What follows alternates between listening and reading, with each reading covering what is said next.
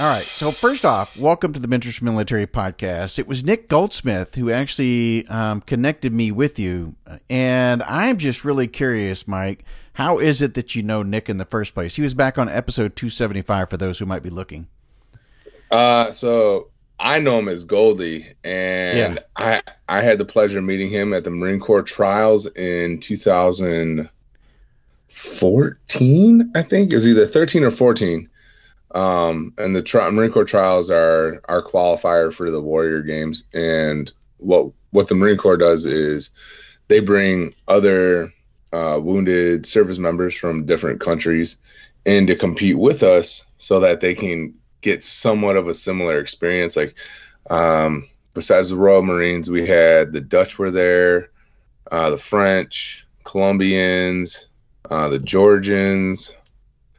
I know I'm forgetting one, but I can't think off the top of my head what it was, who they were. Oh, the Australians were there, and I know I'm missing one because there was a group that kind of stayed all to themselves and didn't really mingle with all the other branches of service, and it was a great time, and I've made lifelong friends. Like I still talk to some of the people from Australia at least once or twice a month. Goldie, I talk to him at least 2 to 3 times a month. He gives me updates on his nonprofit and how well it's doing over there. Yeah. And then I give him updates on how I'm doing here. And like before COVID hit, we were actually planning on he wanted to come and go camping in northern Michigan to see what northern Michigan looked like. Okay. And then on the flip side, me and my wife and family, we were going to go travel to England and go spend a week with him on his farm or a ranch or what. I guess it's a farm. Yeah. That's probably how he would describe it, as a farm. So that's how I met Goldie. It's kind of sucks you didn't get a chance to do that. You know, he came on the podcast and we talked a lot about what he's doing over there. One of our co-hosts, which is his name's Scott Johnson, he actually lives in Wales. They know each other quite well. Scott's been to a couple of his little adventures that he has there, you know, over the weekend and where they camp out and do a little bushmaster stuff and sit around the campfire and swap stories, all that kind of good stuff. So yeah, Goldie's done some of that stuff with me because I've it's bushcraft is something that's always intrigued me, and it's like part of the allure of joining the military, right? Like being out in the field and having to survive off of your own skills.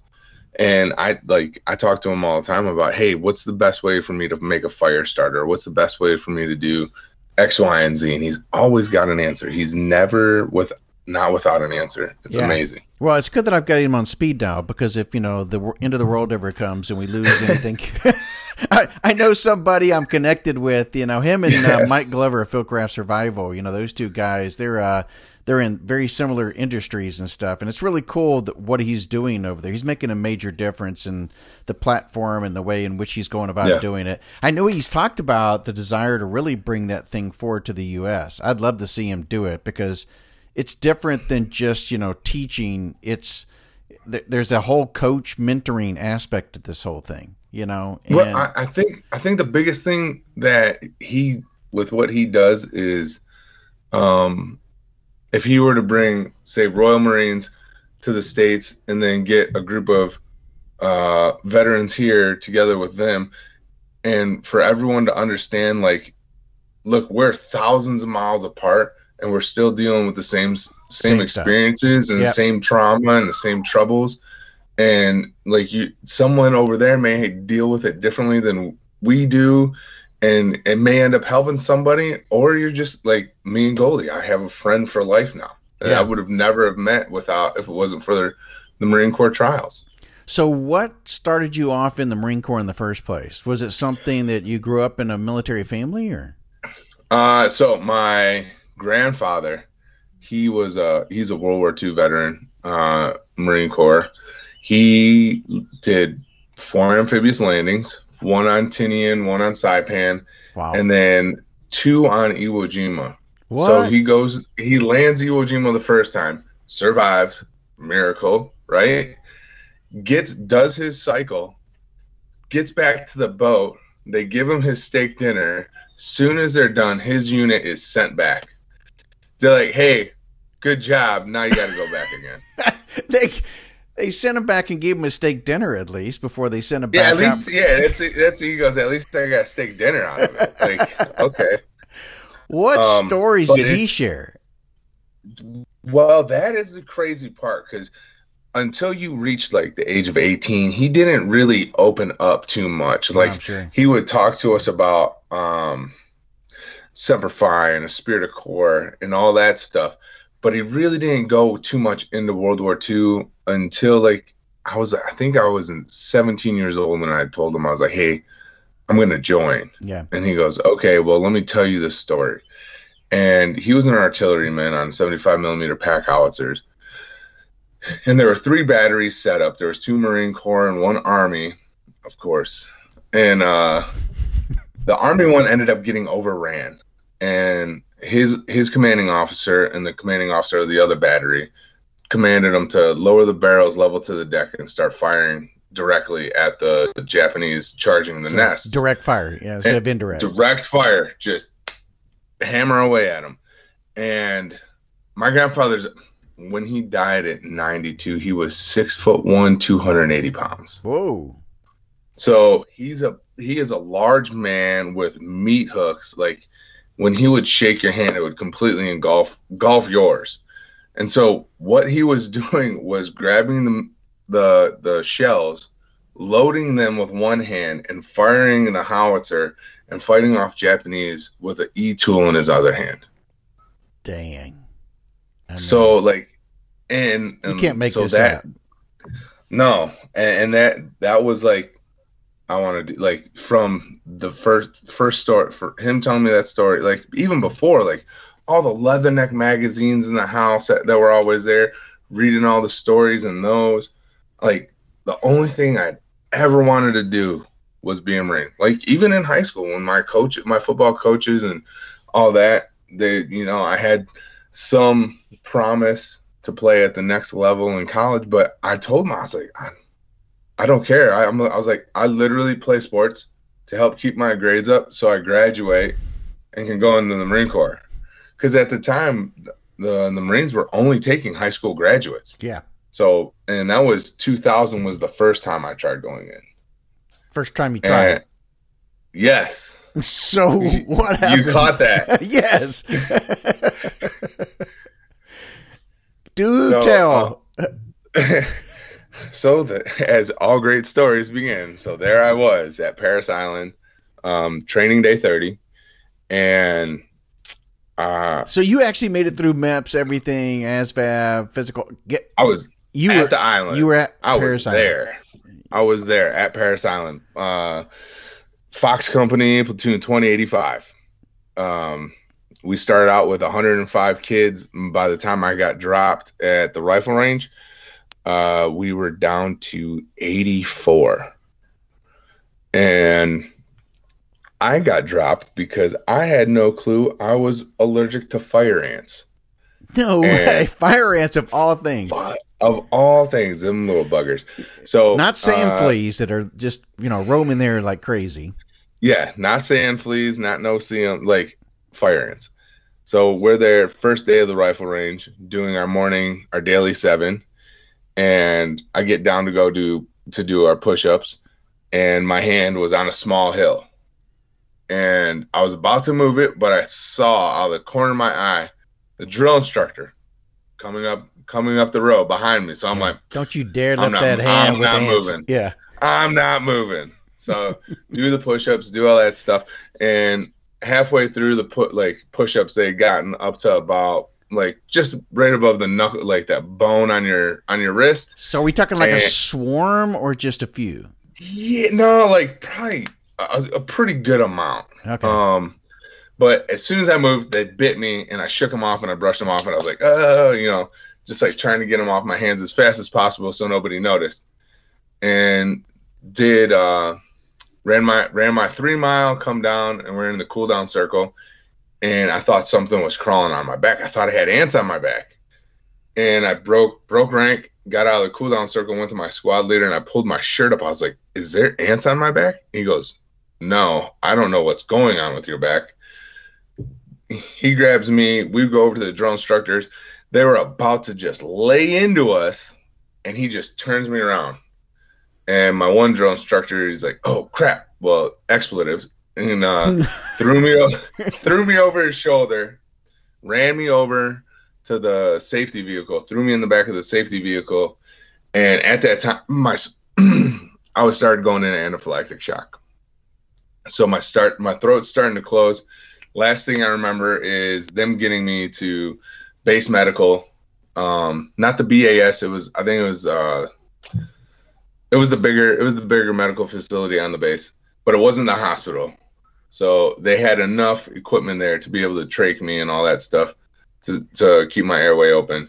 And then I woke up like 3 days later in the hospital. Oh, you had it bad, man. I got bit by a wasp. 100%. I got bit by a wasp one time, felt the same type of effect. Well, it was multiple wasps. And I told my family, I'm like, you got to get me now to the hospital. Same thing. I'm on leave down in Florida, and they rushed me off to the base and stuff. And as soon as they heard what happened, they gave me this shot, and it's just like that throat cleared up. I started breathing. I was like, what the hell is that? You know? And evidently I'm supposed to carry one of those all the time. I never do. Yeah, I was way past the EpiPen stage. Yeah. And I woke up, and bring my grandfather back to the story. They got me in the separations platoon. And all of a sudden, here come the drone instructors, like madman as usual, calling my name, screaming for me, and I stand up. They grab me, they throw me in camis. They're IPing my camis, getting all the Irish pennants off. And I'm like, what is going on? They're like, you need to see the CG. What did you do? And I'm like, only thing I thought of, my grandfather wrote a letter. And because my grandfather was notorious. When he was upset about something, he wrote a letter to his congressman, to his senator, to anyone that would listen. He wrote a letter. And as soon as it got in front of the general, he goes, do you know an Edward Paultowitz? And I go, sir, I want to apologize right now for whatever my grandfather may have written in his letter to you. I know they can be a little harsh at times. And it was. His letter was absolutely brutal, to the point where the commanding general felt like he was failing me as my officer. Holy cow, my commanding officer. Because my grandfather opens his opening sentences. Did the meaning of Semper Fidelis change in 20 years or 30 years, however, since the time he served? And I was like, oh my God. I love it. Oh. But it's not good, but it's awesome. No, but it's I mean, that's the type of man he was. He was so brutally honest that he didn't like to sugarcoat things, because he didn't want to get anything lost in translation. Sure. And he treated everyone like that. Everyone, my cousins, in-laws, uncles, dad, everyone. If you got on his bad side, which it was really hard to do, if you got there, you knew, because he didn't like to beat around the bush. He laid it out there. And luckily, I had only been on the receiving end a couple times, but it was bad enough for me not to want to be on that ever again. So you're standing in front of the old man, the CG of all people. Yeah, two on the carpet. So on the carpet. What happened then after you told him that? He asked me if there's anything he could do. That's how impacted my grandfather's letter was. He was trying to figure out if there's anything he could do, and I said, "Sir, unless you can get the Navy Med Board to change their mind on their decision of discharging me, there's nothing you can do." So they were going to discharge you because you're allergic to fire ants. Fire ants. Yeah, no. Because of the severity of the reaction. Not just because I was allergic, because I went in anaphylactic shock. So they felt that I was a bad enough risk to send home. But luckily, they gave me an RE3P reenlistment code, which means that as long as I got cleared by a civilian doctor, I could rejoin, which took me 10 years to do. Well, okay, so I get it. You know, they're saying there's risk here, concern, everything else. But then they're saying, oh, but we're going to let you go. You can go see a civilian doctor, right, go through the channels again, which probably they're assuming you're not going to go do and go through all that trouble. But right, but instead of just seeing somebody who specializes in this in the Corps or in the Navy, right, to say, oh, no, he's good to go. He'll be all right. You know. So now they have since made a change in their regulations for situations like that. Because at the time, if you didn't graduate boot camp, you weren't a Marine. You weren't considered a service member. Now, if you get to training day 30, you do get VA benefits. So if I would have today's standards, yeah, if it would have happened to me in today's standards, I would have been able to go to the VA, get it paid for, get all the allergy stuff done, and then get recycled back. Okay. That's great. It's crazy. It is crazy. I guess you blazed the trail, though. Yeah, I mean, I have well, or your grandfather did that. My grandfather definitely. Oh, so what did you do for the 10 years in between? I mean, I know you wanted to get back, so obviously you were pushing very heavily to get back into the force. What was kind of slowing things down for you? Money was first off, because at the time the allergy testings were really expensive, and I had just come off of my dad's insurance, so it was like $300 a shot. So I did as many shots as I could. So you had to go through that whole, like, you know, where they poke your arm with. Yes. Really? Yes. The whole thing. They had to stick me, and because fire ants is such a rare, that's why it was so expensive, because the allergy to fire ants is so rare. So I had to sit there, and they had to stab me every 3 days. I was at the allergenist getting stabbed with fire ant venom to build up a tolerance for like a couple months. And then I ran out of money, and I couldn't get no more. And did you go out and find you some red ants and just kind of put them on your arm and make them bite you? Well, unfortunately, in Michigan, we don't have fire ants like that. I could import you some there. No, I'm good. I don't want it. So after that, I went to community college, just being a dumb kid at 19. My dad's like, you're going to college. And I was like, okay, fine.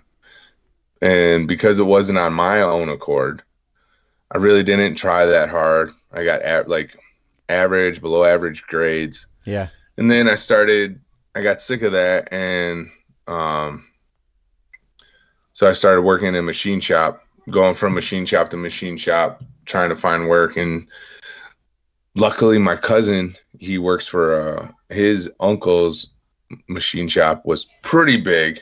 And they were building robotic platforms for a lot, like, $1 million contracts. It's crazy, crazy money. So their insurance was really, really good. And at the time, my wife, who was just my girlfriend then, my insurance paperwork came in, and she's reading through it, and then she starts tearing up, and I was like, what's wrong? She goes, your insurance covers allergy testing. I was like, no way. Soon as I read that, I ran, got my card. As soon as my insurance card came in, ran to the allergenist. I was like, I just need a test. That's all I need. Just need a test. Need a positive or a negative answer. That's it, so I can go on with my life. And it came back negative for allergies to fire ants. Wow. I took that. I took all my paperwork from boot camp the first time, walked in the recruiter's office. Bam, here you go. Said, let's do this. He goes, you're pretty thick. Step on the scale. And at the time, I weighed 270. He goes, come talk to me when you're 240. I was like, that's all I got to do. lose 30 pounds and we're going to start my paperwork. He goes, no, we'll start talking. He goes, you get down to 240, we'll start talking. And I was like, all right, cool. 3 weeks later or something like that, I come back and he's like, there's no way. No way are you 240. I was like, all right, let me go weigh myself. Stripped down, got on the scale. I was like, oh, yeah, you're right. I'm not 240. I'm 241. He's like, oh. And he's like, okay, well, what do you want to do? I was like, I want to join. He goes, do you have a job in mind? I'm like, nope, I don't care.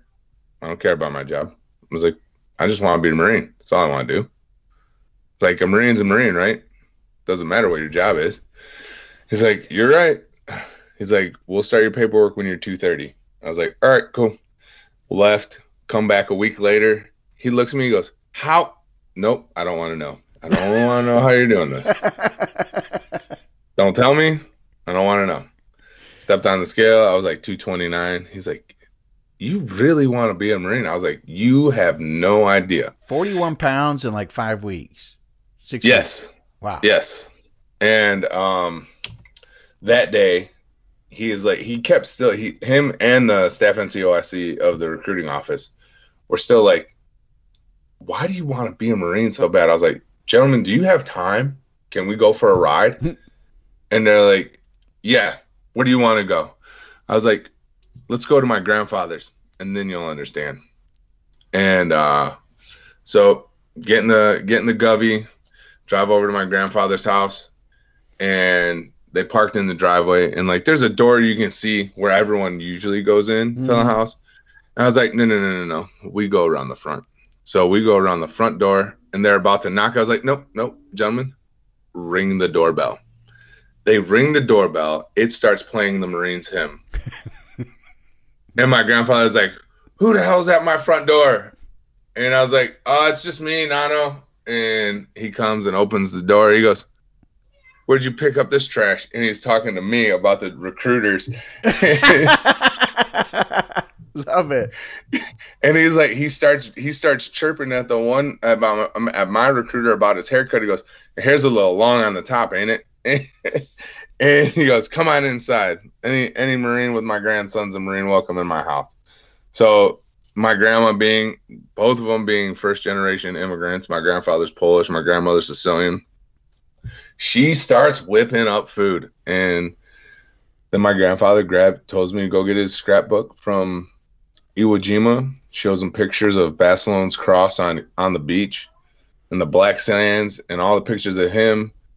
And they just looked at each other and looked at me, and they're like, you're going in. By hell or high water, you are going in. And I was like, now you know. Now you know. And that's pretty much, I ended up, in 6 months, I ended up losing 80 pounds to ship for boot camp. Oh, wait, from that moment? From the moment that 229? Yeah, I went from 270, I got down to... with weight fluctuation, I ended up losing like 80 pounds to leave for boot camp six months later. Wow. So like just the weight fluctuation going up of battle and like that weight loss. Cause there were some times where I sprung back up to like 230, 235, and then I'd have to battle back down. But yeah, I ended up shipping at boot camp, going from 279 ish to 212. Did you know what MOS you were going into at that moment? I did. I ended up picking combat engineer. Okay. My recruiter was a combat engineer, and he's like, you get to play with explosives. And I was like, cool. Yeah. And then he tells me, you get to lead patrols. I was like, cool. And then he shows me like the ABV, the armored breaching vehicle, and all that stuff. And I was like, I'm sold. Put me down. He goes, now you understand that it's the engineer field. You could end up driving bulldozers. I'm like, I don't care. That's a trade that can translate out into the civilian world. He goes, all right, fine. And I was lucky enough to be at 1371. Okay. And I left all the patrol stuff and all that out. When my family was asking me, what are you going to do? I was like, I just blow stuff up. I don't know. When you went back to Parris Island, did you happen to meet your friends, the red ants there? And oh my gosh, yes, I saw them, and I told kids, I was like, stay away from them. That like I don't care. I'd rather, I told a lot of the kids, I was like, I'd rather get thrashed by a drum instructor than put my hand on another one of those amp piles. And now they do a safety brief about me at boot camp. I told you, you're a legend. They changed the regulation for you, you know. They have your picture. They throw it up there. Here's Michael. Let me introduce you to him. He stuck his hand in. So, yeah, it was the funniest thing. Like, it was so hard to keep my bearing when they're giving us a brief about fire ants. And I'm like, yeah, that was me. That's so crazy. Did you autograph everything for him? The drills? That's crazy. So what was the first installation or first duty assignment that you had? Second CEB, Camp Lejeune, North Carolina. Yeah. I picked the East Coast because I knew California was too expensive. That was my first choice. It's like anywhere but California. California's way too expensive. Yeah. So that was it. How long were you there? I actually ended up never leaving Lejeune. I was there for my 8 years. Wow, that's kind of rare, isn't it? I mean, it is. Yes and no. Well, within the engineering community, so around Lejeune, you have New River Air Station, and then you have Cherry Point Air Station, which we can go to the air wing. There's billets for us. There's units for us in the air wing because we're also tasked with tarmac repair, with runway repair. Mm-hmm. So combat engineers are like, they just sprinkle us around like salt on food. Like we're just used everywhere, utilized everywhere. But my tour at Lejeune was mostly because of how soon I got injured in my career in the Marine Corps. So got to Lejeune, got to my unit. We get orders. You guys are leaving for Sangin, Afghanistan in 9 months. Get ready to do your workups. I was like, okay, cool. Like, it is what it is. Got to do what we're supposed to. Like, part of the job. Where other guys, like, I still don't understand this, like, desire to constantly deploy and be away. Like, I never understood that. I just looked at it as part of the, like, deploying is just part of the job, you know. Get to Sangin. I get hooked up with 1-5 Bravo, first platoon, and everything's going good. First 5 days, I'm like, I got like 8 or 9 patrols under my belt, having led patrols in and out of the countryside, and lieutenant comes up. Hey, we want to go to this village.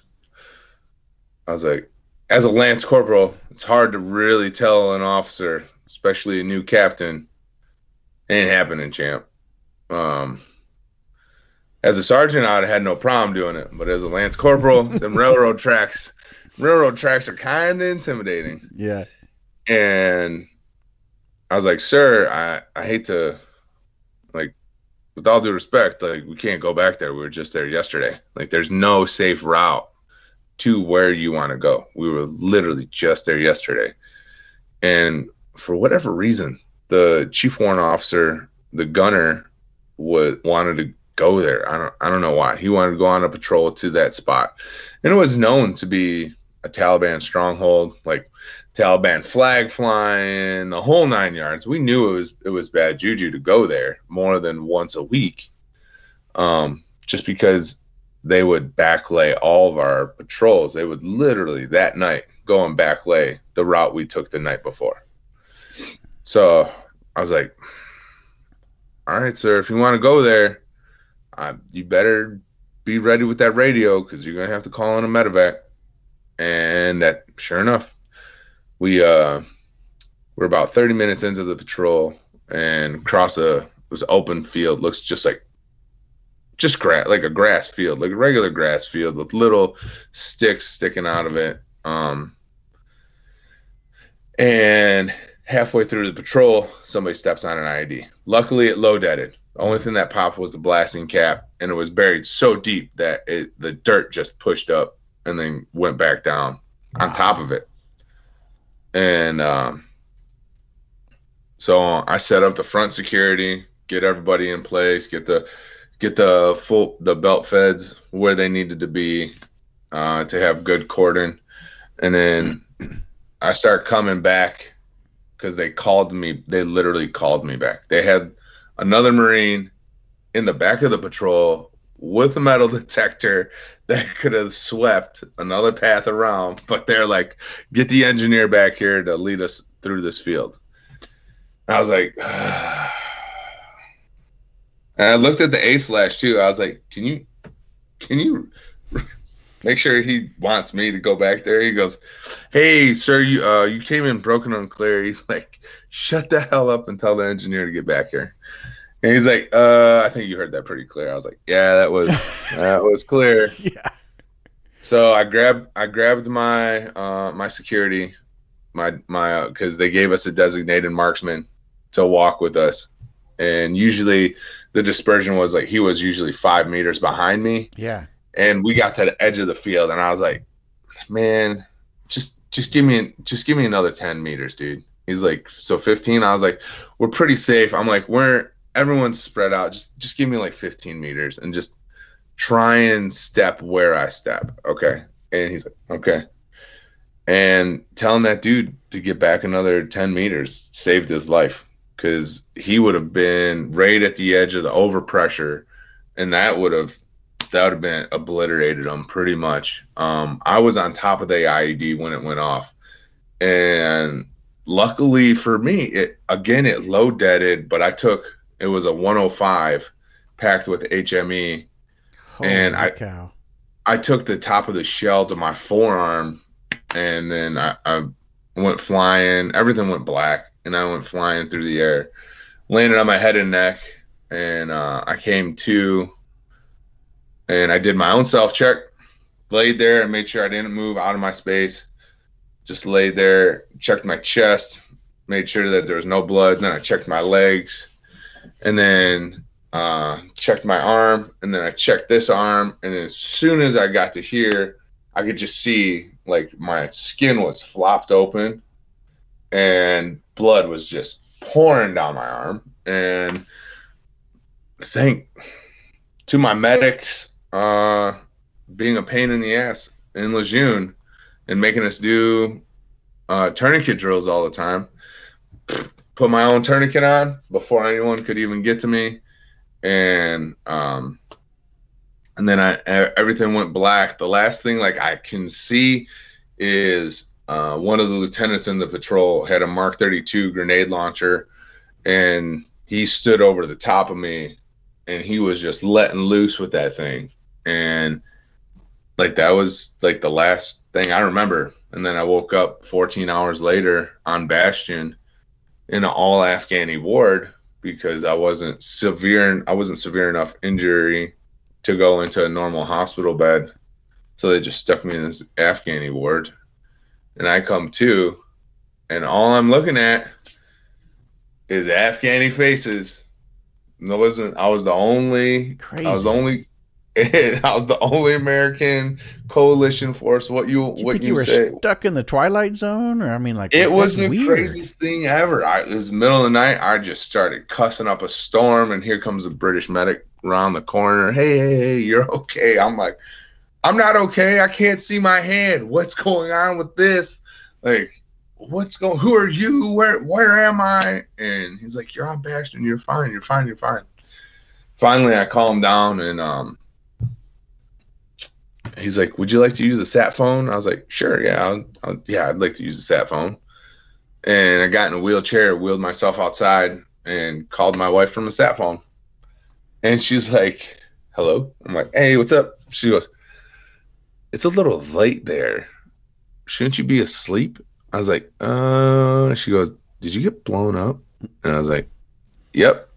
And like, I could hear her start to like get emotional and start to cry and all like, and all that stuff. And I go, hey, but it's okay. We can still have kids. She goes, you're such an idiot. And then I was on Leatherneck for, I think, a couple more weeks. And then I got sent to Landstuhl, and then from Landstuhl back to Lejeune. That was my first deployment. That was my only deployment. Wow. And so there was no actual damage to the nerves or anything like that? I had to have 4 surgeries on my wrist, and I'm probably eventually I'll have to have a 5th. They took 5 millimeters of bone out of my ulna and then put a plate in that, and then had to reconstruct the ligaments of my wrist. Okay. But yeah. I mean, outside of that, you know, typical TBI, PTSD stuff. Oh yeah. I could only imagine. They found 6 lesions on my brain, and you know, it's crazy to think like how much the human body can endure. Well, especially when it relates to like traumatic brain injury, you know, we've done a couple of episodes on the topic, and, you know, about the blast and, you know, the effects that it really has on your brain. I mean, even shock waves, and then you have second and third waves, and, you know, it's just the amount of pressure that goes, you know, in that type of situation. Yeah, that's, I mean, what have they been able to treat, or have you gone through any type of treatments for traumatic brain injury, or like ganglion block or anything like that? I haven't had to do anything like that, or they haven't got me that far. The best treatment I had, I'd have to say, was at the National Intrepid Center of Excellence in Bethesda. It's also known as NICO. It was like a 30-day outpatient treatment facility. They were linked up with Brown University and Johns Hopkins in Maryland. And they basically, they put you through the ringer for testing, and that's how they found the lesions, because they put me in a functional MRI, and it was my therapist, my psychiatrist, whatever one it is, she was the one who suggested it. She goes, I think you're a good candidate for this NICO place, because there's things we need to figure out, because you should be progressing more than you are compared to other cases I've seen. Like, you should go, like, you're doing things like a normal person, but for whatever reason, you have hurdles I haven't seen yet. And so she got me there, and to this day, her and I still communicate, and she still checks up on me. She's out in Texas now. I think she's still out in Texas. But our first session, she goes, I'm a non-prescribing doctor. I was like, yeah, good, because all my buddies that are on meds are zombies, and I don't want to be like that. Yeah.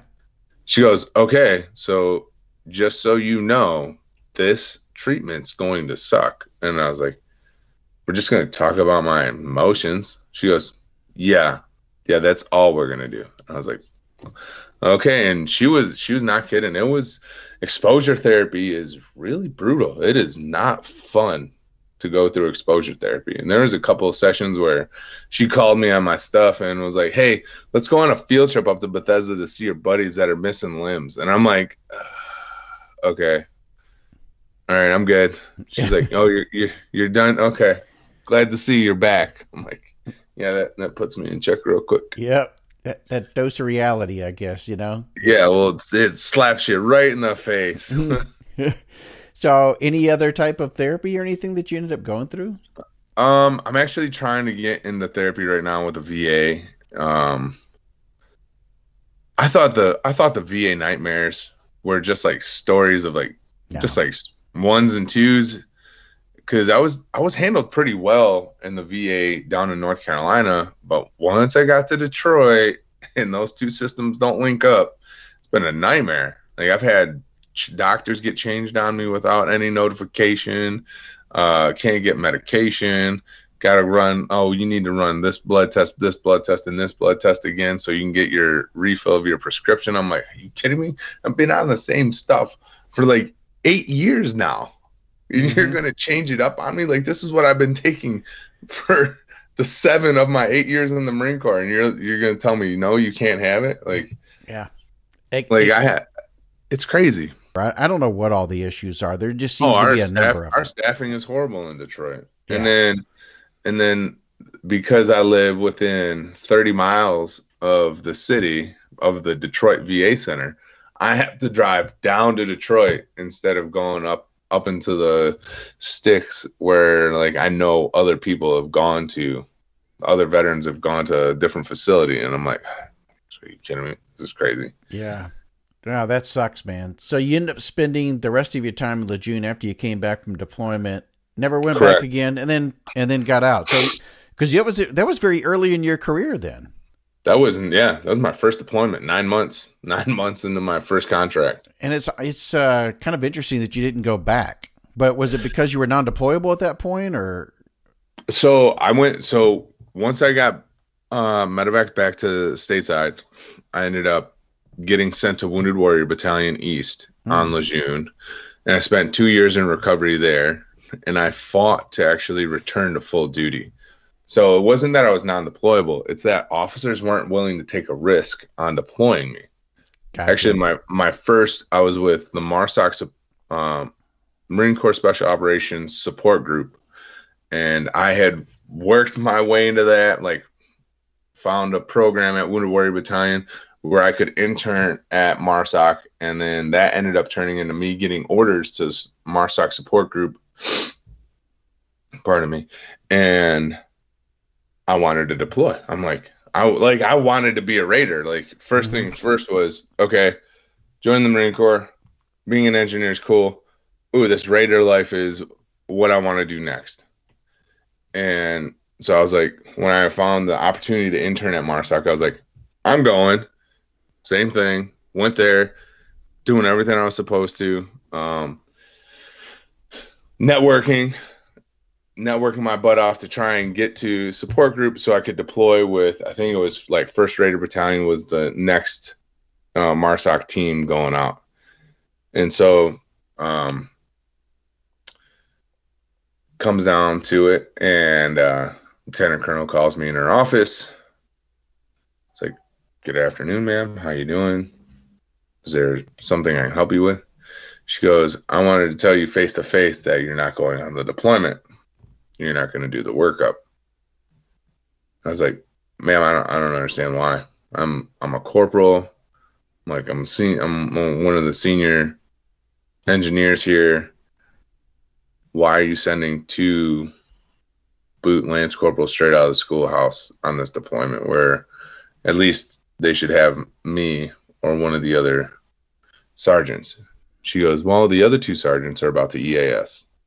It's like, I'm not EASing for another 2 years. She goes, I'm not taking the risk of sending you back to Afghanistan when you just got off of 3 periods of limited duty for traumatic brain injury, because I know what you're going to do. I go, what do you mean you know what I'm going to do? She goes, I know damn well, son, that you're going to go on a patrol. You're going to try and help out the teams as much as possible. You're going to do everything in your power to make sure they are successful in their missions. I was like, well, that's my job, right? Right. And she goes, that is your job. But you know what? I need you to stay back here and train the new engineers coming in to go do that job. I was like... She goes, and any officer worth their salt of rank will not deploy you. She's like, it's not going to happen. She's like, if an officer deploys you, it's because they can't find or utilize you in a way that protects you from you. She goes, that's what you need. She goes, you need you. You need somebody to protect you from you. I was like, all right. So I swallowed that hard pill of truth, and I trained my Marines as best as I could. You know, looking back on that, you probably think, you know, in a lot of ways she saved your life, or at least being able to hug your grandchildren, play with them, do the things that maybe... My wife was pregnant with my son at the time, too. Yeah. She'd just gotten pregnant. Yeah, and you don't think about it at that age. I mean, I think all of us, when we're young, dumb, and we're ready to run through a brick wall, or...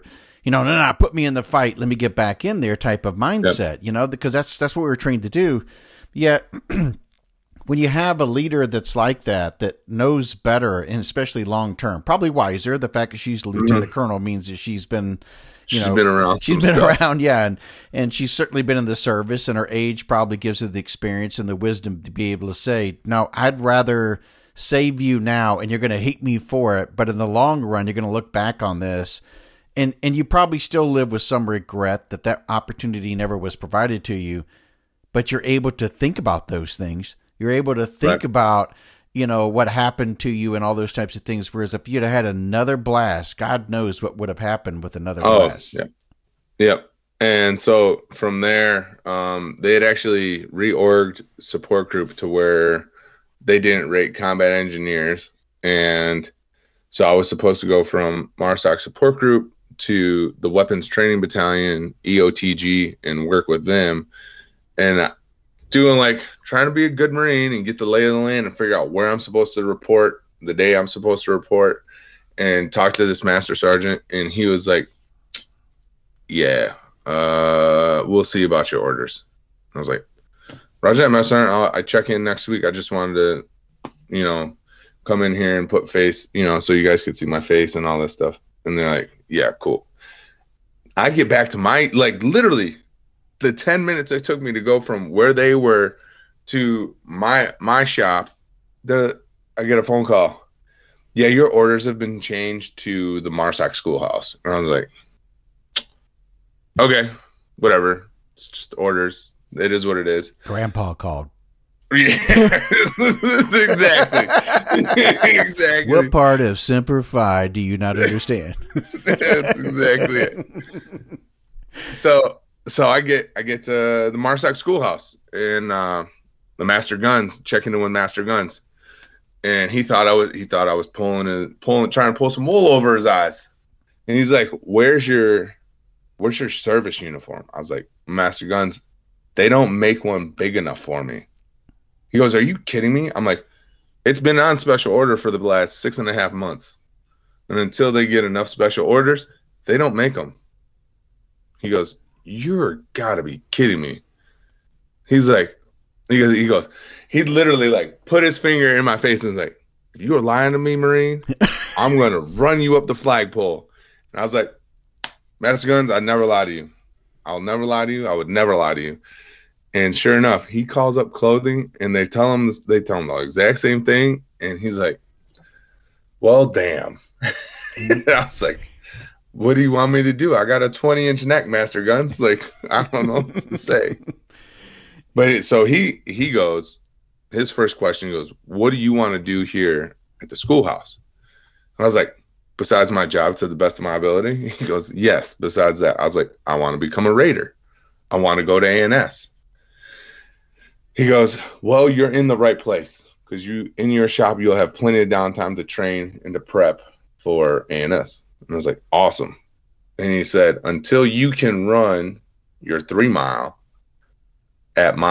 to where I'm satisfied with your time, you cannot apply for A&S." I was like, "Very well." So I was doing all sorts of workups and all that stuff. And my staff sergeant was reporting back to Master Guns, telling him, "Hey, he's doing this, this, this, and this. He's improving here, here, and here." So Master Guns was like, "Okay, I want you to send him to the medical screening to see if he can get past that first." Sure enough, get to the medical screening. Here comes the lieutenant colonel in the door. They're like, "Do you have to take daily meds?" I go, yes, I do. I have to take Synthroid every day, and then I got to take TRT once a week." They go, "Disqualified." It's like, damn. What? They're like, "Unless you can get a doctor to say you don't have to take those things, you are disqualified. You cannot take daily meds while going to A&S." And I was like,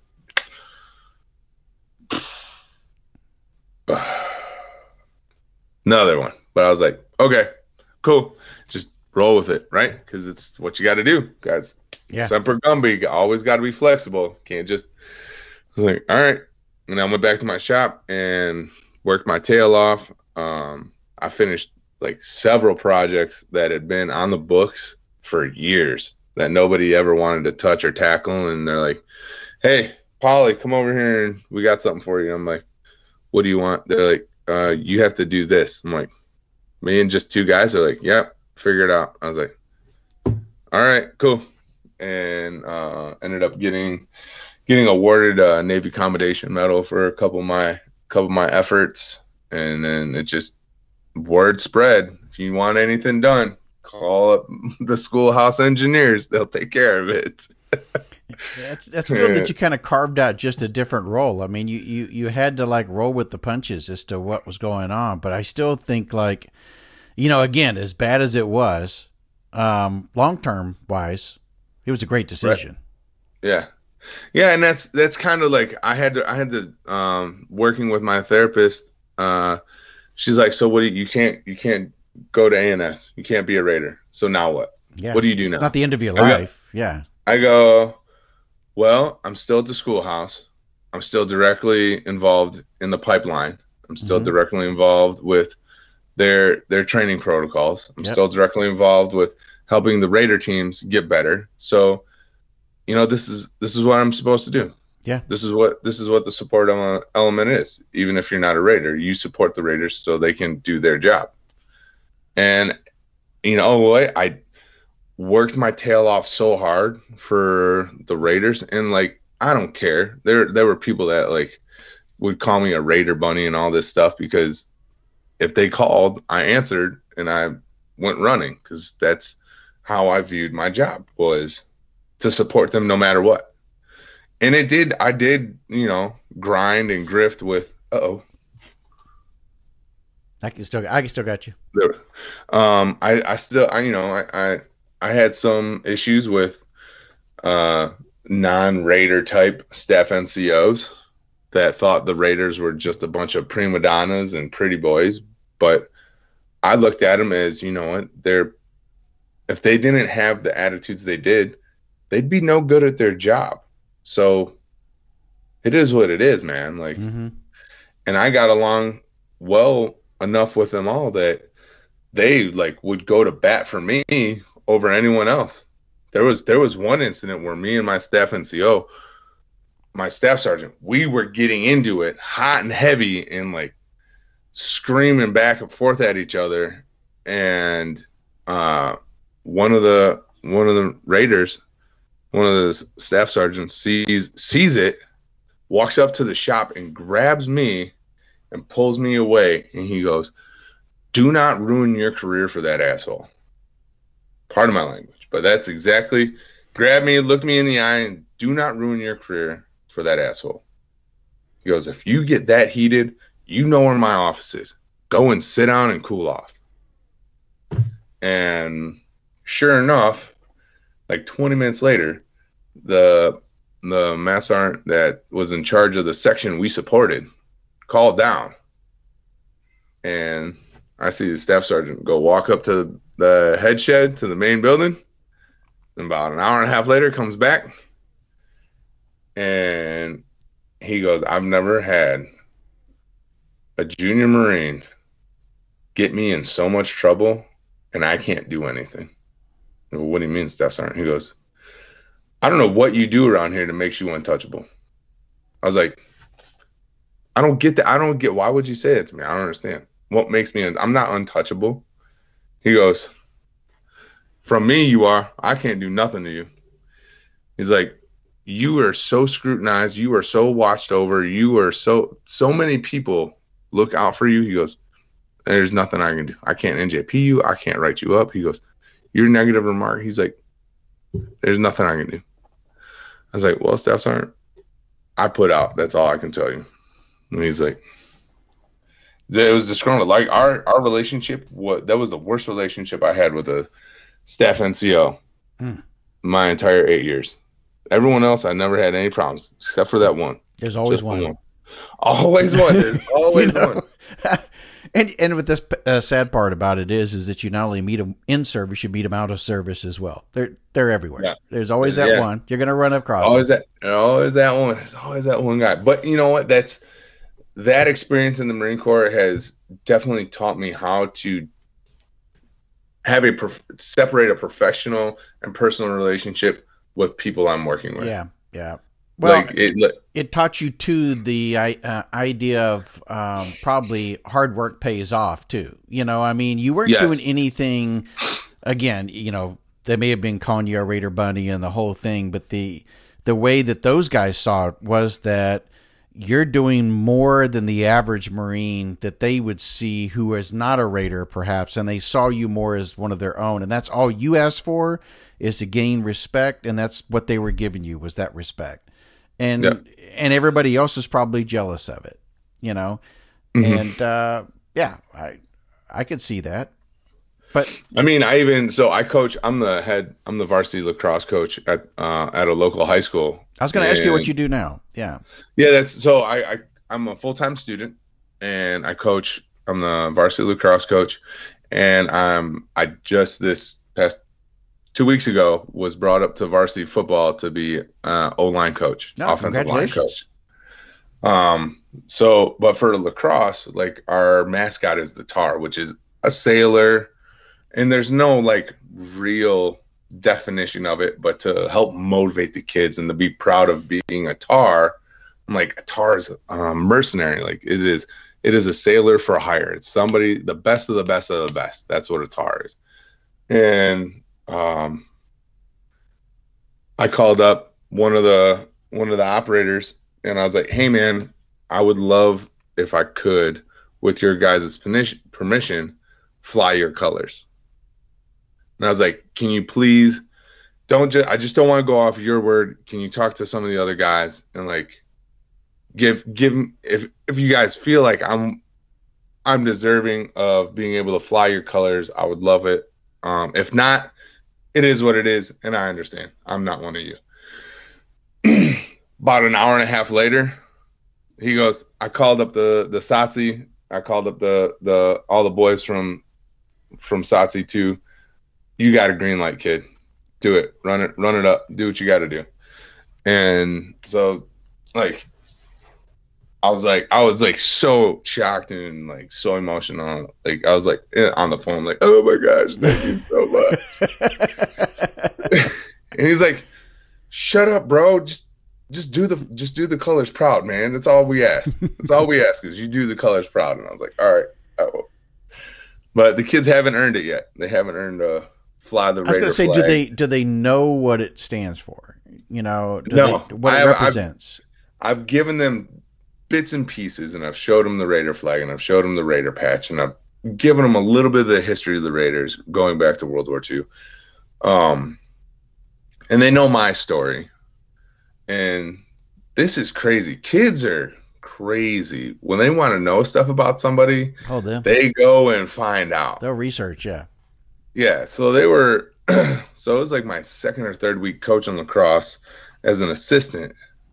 And all of a sudden I like hear kids that are standing around like the whispers. Like, what are y'all talking about? And they're like, "Coach, so is it true you got blown up?" I'm like, yes."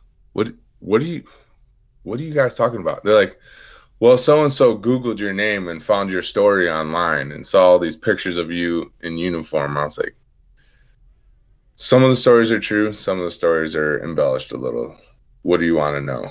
And so I told them everything. And I didn't sugarcoat it. And I used my story, as this show's mentors for military. I use my story to mentor my high school kids. Yep. That's what it's all about. And a lot of it doesn't work for all of them. And I get that, you know, kids that are in situations where they're well-to-do, where life isn't that hard.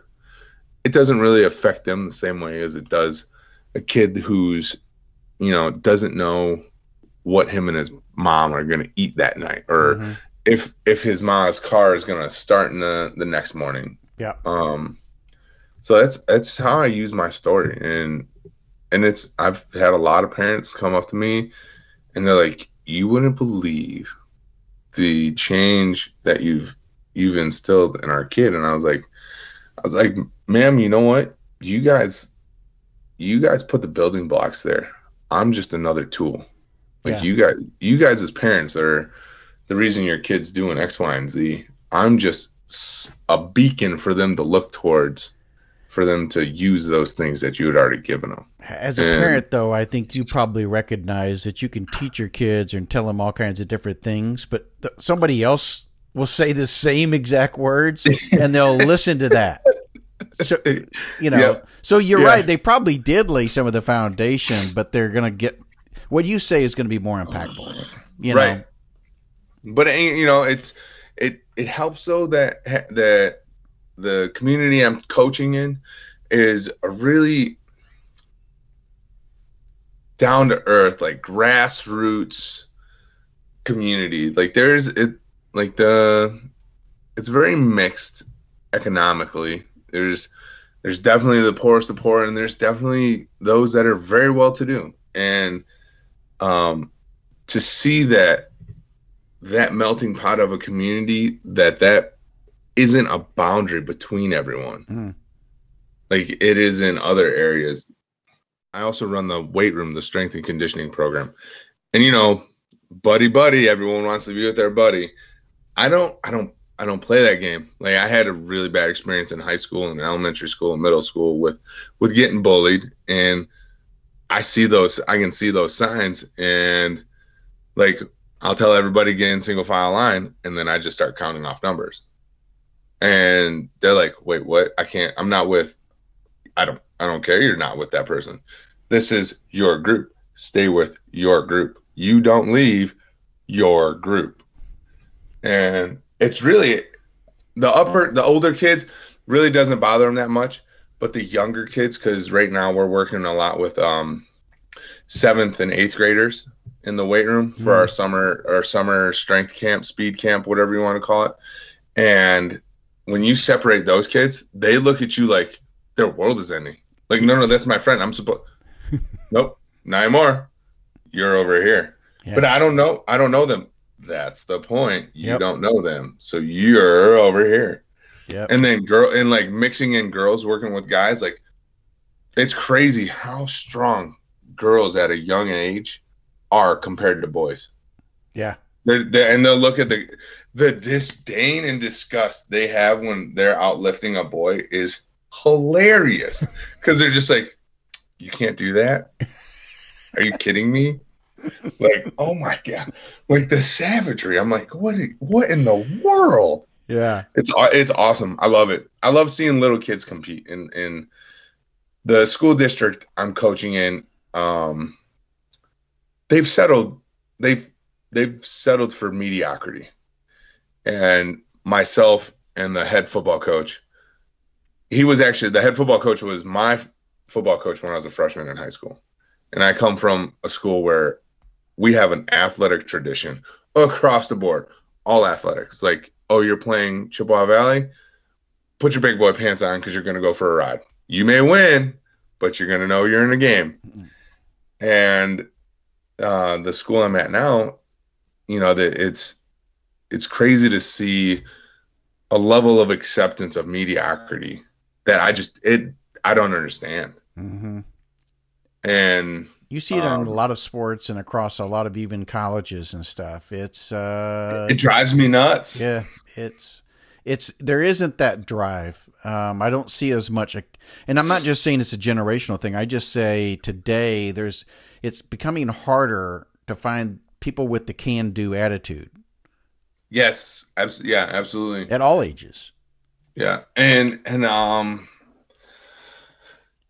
that is like, I actually went and visited a couple of my buddies that I met in MARSOC a couple of weeks ago in Kansas City, and we were playing this game that one of the colonels had created, which is absolutely fun. It's called Speedball, and so I go out to Kansas City, and my buddy's like, I got a speedball game set up for us to play. I was like, yes, let's go do this. And he goes, but wait. I go, what do you mean, but wait? There are no rules to this game other than it's two-hand touch. Like, that is it. What do you mean, but wait? He goes, you got to dial it back a little. I was like, dial back what? He goes, your level of intensity. I was like, not a chance. Not a chance. Nope. They're getting all of it. They're getting all of it. And he's like, all right, somebody better have a video camera ready. And he was just, it was just a really, really great time, but it feeds back to that not having a can-do attitude. People not wanting to ramp it up and get intense and have that level of competition and wanna, I don't know. It's weird. Just to push the limits, to see where your limits are and see how far you can push them. And most people don't know what their limits are anyway. They think they know what their limits are, but to your point, they don't push it far enough to see just how far that goes. Right. And that's why I really love the weight room, because your limits in the weight room can be pushed so much further than you think. Especially my favorite exercises are squats and deadlifts, just because when you're squatting and you got 90% of your one rep max on the bar and it feels like the world's coming down on you and you don't know if you can stand up once you get down to the bottom of the squat, and then you stand up and like that feeling of accomplishment of squatting that weight. I like, to me, that is just as therapeutic as spending an hour speaking with a psychologist or a psychiatrist, because it's the weight of the world lifted off your shoulders. Something you didn't think you can do, you totally did. I could totally see you as a strength coach, and or as a coach in general, but definitely as a strength coach. To the voice, the way it's coming across, I mean, like big energy. Yeah. Definitely. Oh, it's funny. It's funny you say that, because we were talking about a play that we wanted to put in our playbook today with the offensive lineman. And it was a play I ran in high school.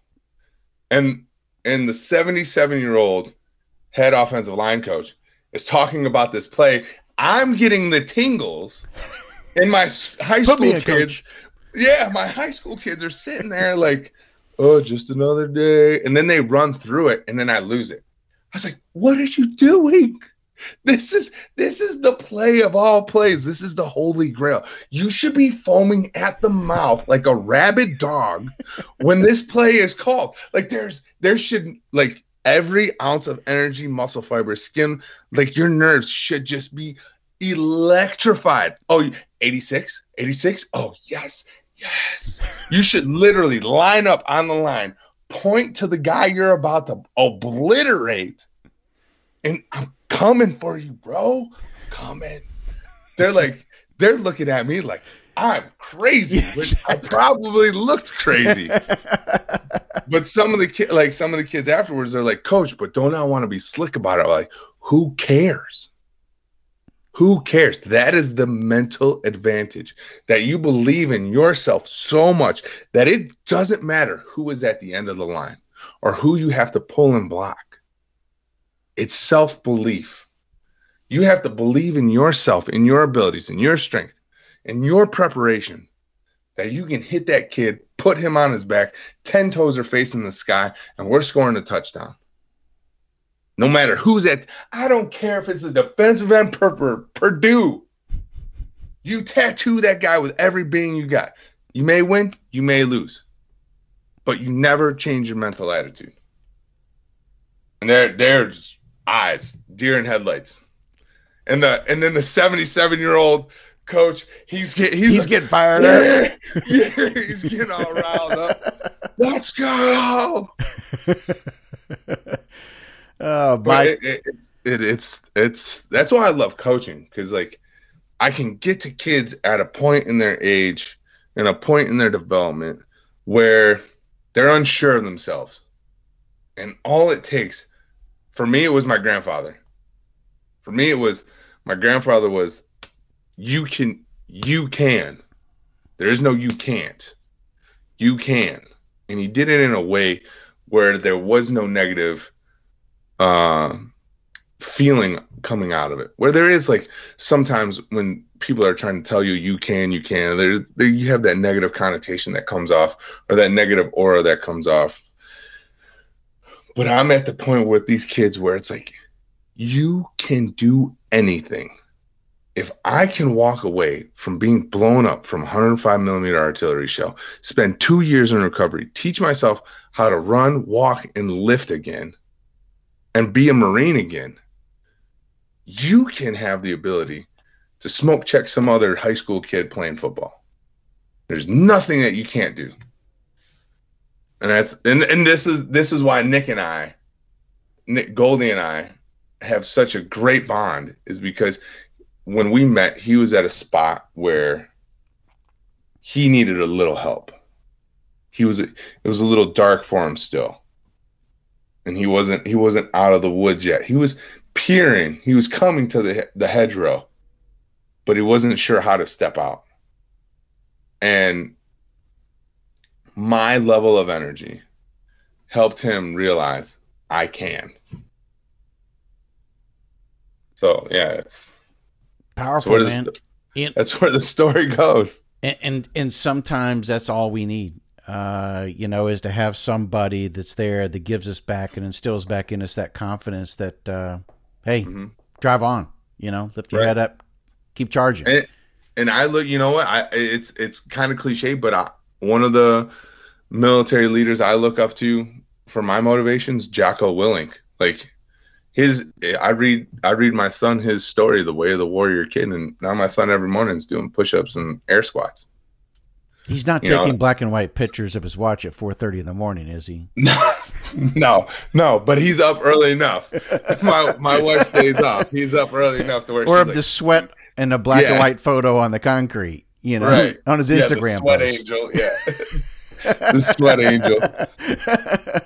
But that's everyone, like that's someone who I look up to within the military. And then like the Raiders that I worked with, like to see where they're at. Like the one guy I still talk to almost on a daily basis, if not every other day, is Cody Alford.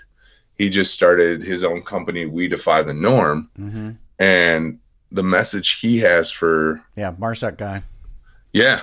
Mm-hmm. He's one of the OGs. He's an original. He's came from Force Recon. He was when they first stood up MARSOC.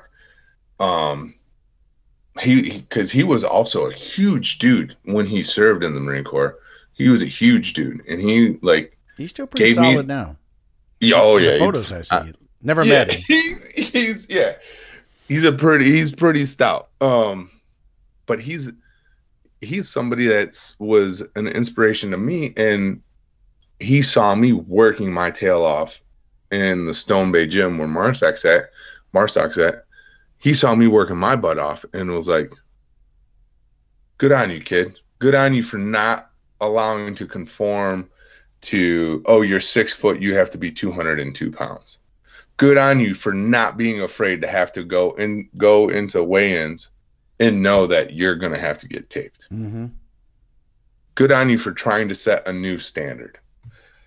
And there are so many people within my career in the Marine Corps that I have to give so much credit to for being mentors to me. Mike, I appreciate you coming on the Mentors Military podcast, and more importantly, I'm thankful for Goldie, for Nick to refer me to you so that I can get this opportunity to talk with you about your story. I really look forward to hearing more about how you're coaching and mentoring those kids out there, for sure. Absolutely. Yeah, and molding them into the great human beings that we want them to be, to where they can survive out there. It's not going to be an easy world as they continue on. No, it's not. Yeah, but really appreciate your time, Mike. Wish you nothing but the best. Thank you. Likewise. This is awesome. Thank you for having me on. This is a great experience. And, it's therapeutic being able to tell my story. As hard as it was in the beginning, now I see its purpose.